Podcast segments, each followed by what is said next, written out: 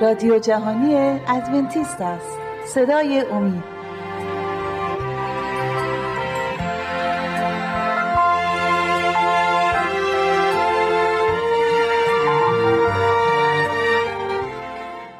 بینندگان عزیز و گرامی، سلام گرم مرا بپذیرید. من رافی هستم و بسیار خوشحالم که خداوند این فرصت رو بار دیگه به من عطا کرده که مهمان شما باشم و از کلام او برای شما در رابطه با یک موضوع جدیدی بحث کنیم. موضوعی که امروز میخوام که با هم بررسی کنیم سوالی است که برای همه ما هم در زندگی روحانی ما پیش میاد و این سوال اینه که بعد از صعود مسیح به آسمان او اکنون چی کار میکند؟ میدونیم که 33 سال و نیم مسیح بر روی این زمین زندگی کرد، معجزاتی انجام داد و بعد در آخر سر به شاگردانش گفت که من به نزد پدر بر میگردم، به آسمان صعود میکنم و موقع قبل از برگشتن هم برکت داد و به آسمان صعود کرد. ولی ما باید بدونیم که الان که عیسی مسیح زنده است و به آسمان صعود کرده، در آسمان چه کارهایی انجام میدهد. در این رابطه من میخوام که آیاتی از کتاب اعمال رسولان باب 2 و آیات 32 و 33 را برای شما بخوانم. اعمال رسولان 2:33 و 32 و 33 و اینجا نوشته شده: خدا همین عیسی را پس از مرگ زنده کرد و همه ما بر آن گواه هستیم. حال که عیسی به دست راست خدا بالا برده شده است، روح القدس موعود را از پدر یافته و به ما افاضه کرده است. شما این چیزها را میبینید و میشنوید. پس همون زمانی که عیسی گفت که من نزد پدر برمیگردم، اینجا هم نوشته شده که موقع که دیگه از دید شاگردان ناپدید شد و به آسمان رفت، در آیات خوندیم که رفته و در دست راست پدر نشسته، یعنی در حضور خداش، جایی که از قبل بوده، قبل از اینکه مثل انسان بر روی زمین بیاد به قسمتی که از قبل بوده به همونجا برگشته، یعنی تخت خداوند. حالا آیه بعدی رومیان باب 8:34 رو میخونم که در اینجا باب 8 رومیان و آیه 34، این آیه میگوید: پس کیست که بتواند آنها را محکوم سازد؟ مسیح عیسی، کسی که مرد و حتی دوباره زنده شد و اکنون در دست راست خدا برای ما شفاعت میکند. پس نه فقط رفته بالا و در دست راست خدا نشسته، بلکه یک کاری در آنجا هم برای ما داره انجام میده و اون شفاعت هم به این معناست که هر موقع که ما گناهی انجام میدیم و برای گناهانمون دعا میکنیم، درخواست آمرزش از خدا میکنیم، این دعای ما به آسمان میره، در پیش مسیح میره و مسیح اون گناه ما رو میبخشه با اون مرگی که بر روی صلیب داشت. ولی اون گناه، سخنان آمرزش ما رو که ما میخوایم خدا ما رو به آمرزه، پیش پدر آسمانی یعنی خدا میبره و میگه که این فرزند من، این خواهر یا برادر من چنین دعایی کرده و درخواست آمرزش کرده و اون به من ایمان آورده که من برای اون جانم را فدا کردم، بنابراین پدر این شخص را ببخش. و خداوند چون از دیدگاه پسر خودش نگاه میکنه، اون شخص بلافاصله آمرزیده میشه. پس کار شفاعت را برای همه انسانایی که دعا میکنن برای آمرزش انجام میده. آیه بعدی رو من از عبرانیان باب 8 آیات 1 تا 6 را میخوانم. کتاب عبرانیان باب 8 و 6 آیه اول: خلاصه آنچه تا به حال گفته گفته ایم این است که ما چنین کاهنی داریم که در عالم بالا در دست راست تخت خدای قادر مطلق نشسته است و به عنوان کاهن اعظم در عبادتگاه و در آن خیمه حقیقی که به دست خداوند نه به دست انسان برپا شده است خدمت می‌کند. همچنین هر کاهن اعظم مأمور است هدایایی تقدیم نموده مراسم قربانی را انجام دهد. بنابراین کاهن ما نیز باید چیزی برای تقدیم کردن داشته باشد. اگر عیسی هنوز بر روی زمین می بود به عنوان یک کاهن خدمت نمی کرد، زیرا کاهنان دیگری هستند که هدایایی را که شریعت مقرر کرده است تقدیم کنند. اما خدمتی که این کاهنان می کنند فقط نمونه و سایه‌ای از آن خدمت آسمانی و واقعی است. وقتی موسی میخواست خیمه مقدس را بسازد، خدا با تأکید به او دستور داده، گفت دقت کن که هر چیزی را بر طبق نمونه‌ای که بر فراز کوه به تو نشان داده شد بسازیم. اما در حقیقت خدمتی که به عیسی عطا شد از خدمت لاویان به مراتب بهتر است، زیرا این پیمانی که او میان خدا و انسان ایجاد کرده بهتر است، چون این پیمان بر وعده‌های بهتری استوار است. این آیات به ما یادآور میشن که مسیح که رفته به آسمان و کار شفاعت را برای انسان‌های روی زمین انجام میده، یک حقیقتی است که سایه آن یا نمونه آن را قرنها قبل بر روی زمین بود. اصلش در همان آسمانه، یعنی در تخت خداوند که اونجا قرار داره. حالا من دوباره یادآور میشم اینجا خیمه مقدسه که میبینین دورش رو حصار کشیدن. اینها قوم‌های اسرائیل هستن، 12 قوم اسرائیل در دور تا دور این خیمه صحن بگیم خیمه مقدس. اینجا رو دوباره یاد کنم که مذبح برونزیه که اونجا قربانی انجام میشه یا همون قربانگاهه.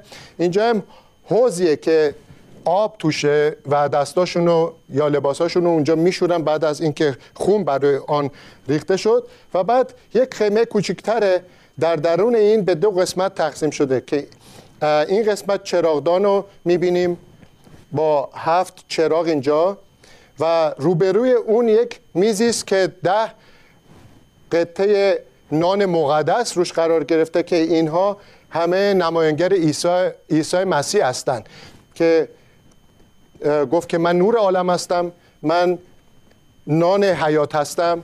و بعد قسمت بعدی که با یک پرده عوض میشه، جلوی پرده یک قربانگاه دیگری است برای بخور که روی این قربانگاه بخور میسوزونن و پشت پرده هم همون صندوق پیمان یا بعضیا تابوت عهد میگن.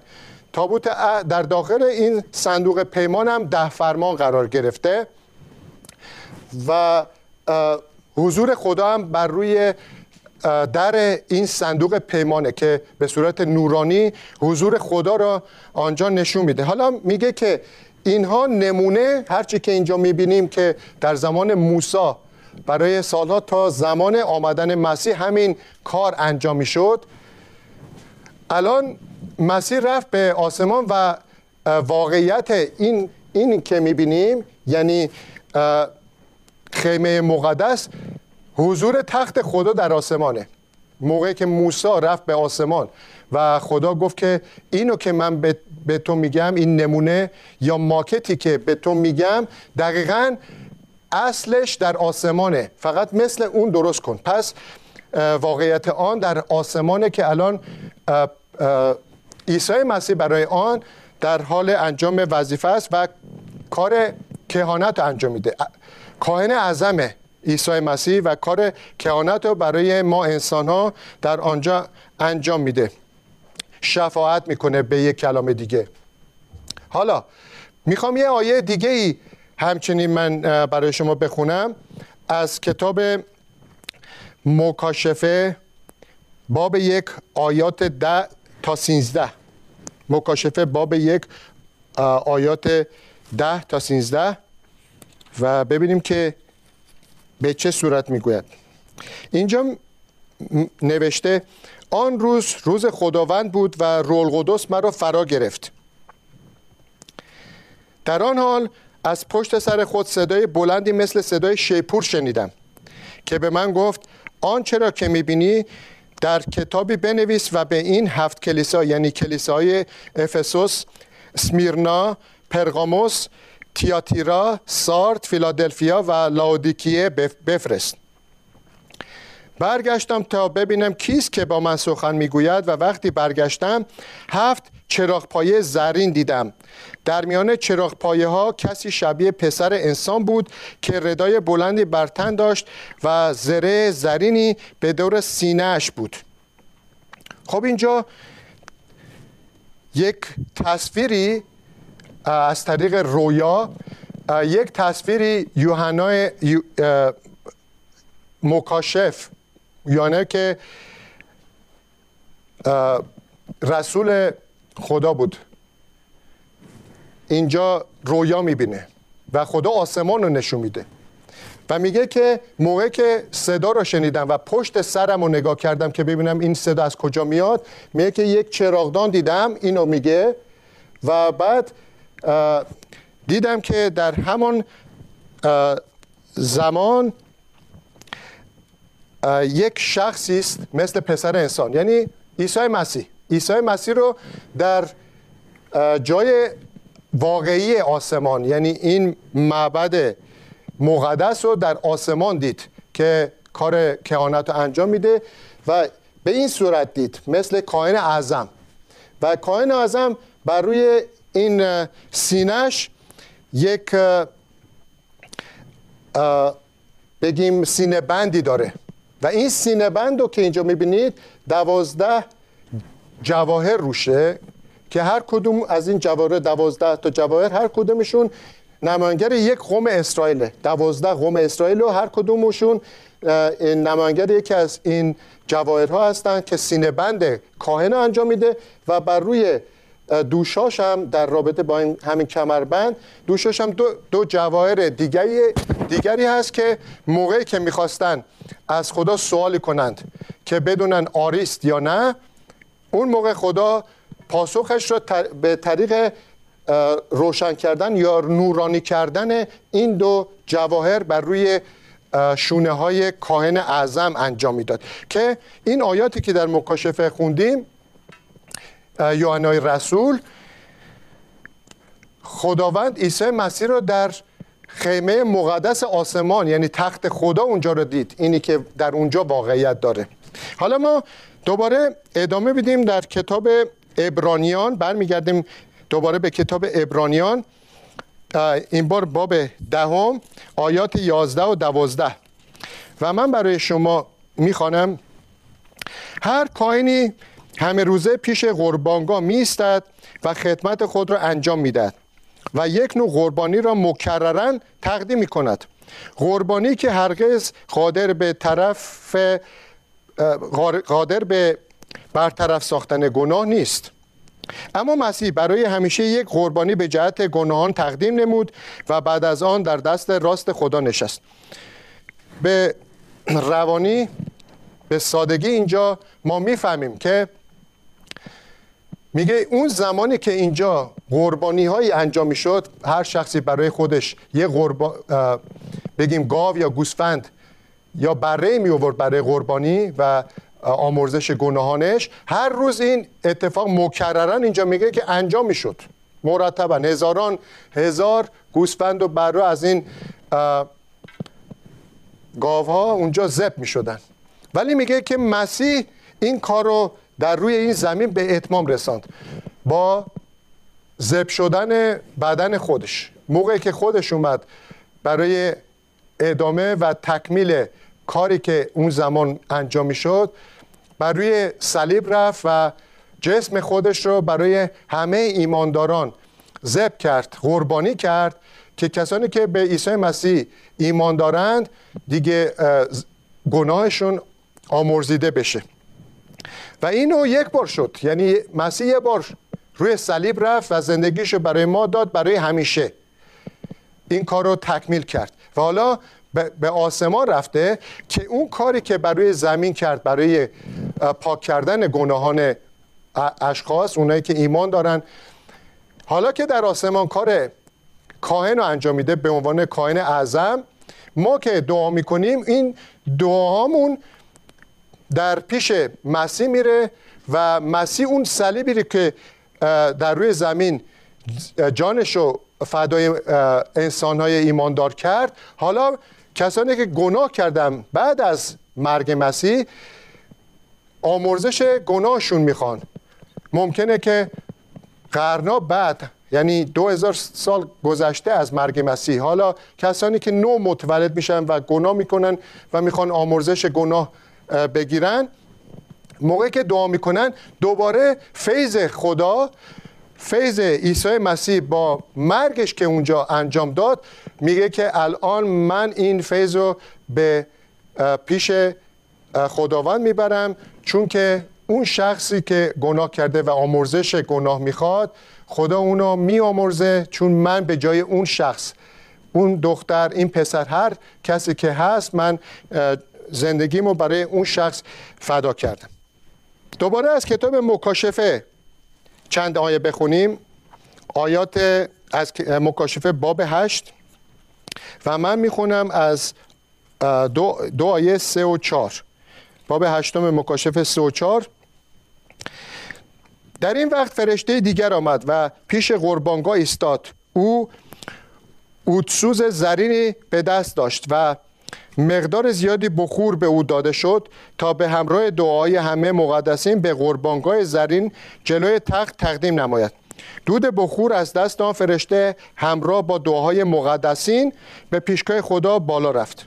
و همینه که در پیشم درباره‌اش صحبت کردیم، این همون بخورگاهه یا قربانگاهی که روش بخور میسوزونن.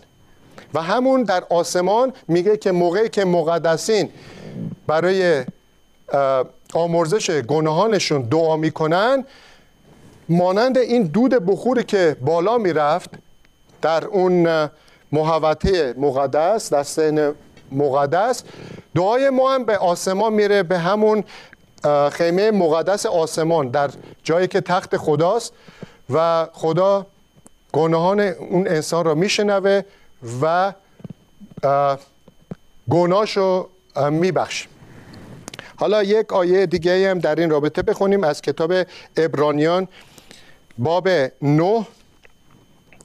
عبرانیان باب 9 و آیات 23 و 24. پس اگر این چیزا که نمونه ای از حقایق آسمانی هستند باید به این طرز پاک شوند، مسلم است که واقعیات آسمانی احتیاج به قربانی‌های بهتری دارند. این چیزا که الان آیه رو خوندم، یعنی اینهایی که بر روی زمین بود 1500 سال قبل، این چیزا خیمه مقدس و کارهایی که انجام میشد، مراسمی که انجام میشد، حالا میگه که از نمونه‌ای بودن از حقایق آسمانی که مسلمه که واقعیت آسمانی احتیاج به قربانی‌های بهتری داره، که اون قربانی همون مصلوب شدن عیسی مسیح بود برای یک بار و برای همیشه، و دیگه احتیاج نیست که مکررن این قربانی انجام بشه، و فقط احتیاج به دعاهای ماست که مرتباً موقعی که دعا میکنیم به خدا برای آمرزش گناهانمون التماس کنیم که خدا ما را ببخش. زیرا مسیح به آن عبادتگاهی که ساخته دست انسانها و فقط نشانه از آن عبادتگاه واقعی باشد وارد نشده است، بلکه او به خود آسمان وارد شد تا در حال حاضر از جانب ما در پیشگاه خدا حضور داشته باشد. پس الان کار خدا عیسی مسیح که سوال شد بعد از صعود مسیح به آسمان او اکنون چه کار میکند، این آیه جواب میده که الان خدا که مسیح که رفت به پیش پدرش در آسمان، کار کهانت انجام میده که ما که گناه کردیم و دعا میکنیم خدا دوباره گناهانو میبخشه، چون مسیح شفیع ماست و شفاعت میکنه. در کتاب اول تیموتائوس باب 2 آیه 5 آیه بسیار مهمی اونجا هست. اول تیموتائوس و باب 2 آیه 5 اینجا میگوید زیرا یک خدا وجود دارد و یک واسطه بین خدا و انسان، یعنی شخص عیسی مسیح. همه ما میدونیم که یک خدا وجود داره، که بعضیا میگن که مسیح سه خدا داره. نه، کتاب مقدس میگه که یک خدا وجود داره و یک واسطی داریم، میانجی داریم که رفته به آسمان برای ما انسان‌های گناهکار میانجیگری میکنه. موقعی که ما گناهکار هستیم ما دشمن خدا میشیم و مورد غضب خدا قرار میگیریم، ولی موقعی که ما به مسیح ایمان میاریم ما دوست خدا میشیم و اون میانجیگری میکنه که بین ما و انسانها قرار داره و اون شخص هم خود عیسی مسیحه. و برای همینم دوباره بعد از زمین بعد صعود کرد به آسمان برای چنین کاری. حالا یک فرصتی که برای ما هم هنوز باقیه، من از کتاب دانیال هم میتونم بخونم. کتاب دانیال، البته آیات بیشتری هم در این مورد سخن میگه، ولی من از کتاب دانیال باب 7 و این آخرین آیه‌ای در این رابطه که برای شما میخونم. باب 7 آیات 9 تا و بعد 13 و 14 رو میخونم. آنگاه تختایی را دیدم که در جاهای خود قرار داده شدند و موجود ازلی بر تخت خود جلوس کرد. موجود ازلی که میگه همون خدای پدره. بر تخت خود جلوس کرد. لباس او همچون برف سفید و موهای سرش مانند پشم خالص بود. از تخت او شعله‌های آتش برمیخواست و چراغهای آن آتش سوزان بود. رودی از آتش در برابر او جاری بود. هزاران نفر او را خدمت می‌کردند و میلیون‌ها نفر در حضور او ایستاده بودند. آنگاه دفترها برای داوری گشوده شدند. اینجا زمانی میگه که تخت خدا که گفتیم بر روی این پیمان مقدس قرار داره، خدا اونجا حضور داره. میگه که خدا اونجا نشسته برای داوری. کتابی گشاده میشه برای داوری که اسامی اون کسانی که از زمان آدم تا به حال هستن نوشته شده، حالا خواه پاک خواه ناپاک، و اینها باید مورد داوری خدا قرار بگیرن. این صحنه رو در آسمان میبینه که نوشته شده. آیات 13 و 14 هم بخوانم. در خواب موجودی را دیدم که شبیه پسر انسان بود. او بر ابرهای آسمان آمد و به حضور موجود ازلی همون خدا رفت. به او اختیار و جلال و قدرت سلطنت داده شد تا همه اقوام از هر زبان و نژاد او را خدمت نمایند. قدرت او ابدی و سلطنتش بی زوال است. و عیسی مسیح که به آسمان صعود میکنه میره در دست راست خدا که خواندیم نشست، رفته اونجا برای کار کهانت. و این زمانیه که برای روز کفاره است. روز کفارم روزی بود که تمام اون گناهانی که جمع شده بود در خیمه مقدس اونا باید پاک می شدن و اون در زمانیه که خدا باید آتیش بیاره و تمام شیطان و فرشتگان پلید و انسان‌های پلید همه رو از بین ببره و گناهی در کهکشان دیگه باقی نخواهد ماند. خب پس عزیزان، امیدوارم که یک برکتی از این آیات دریافت کرده باشین و بتونیم بهتر بفهمیم که به چه صورتی خداوند در زندگی ماها کاری انجام میده برای نجات ما. و شما را به دستای خداوند بزرگ می سپارم. امیدوارم که صحیح و سالم باشید تا برنامه بعدی. خدا نگهدار شما باشه. خدا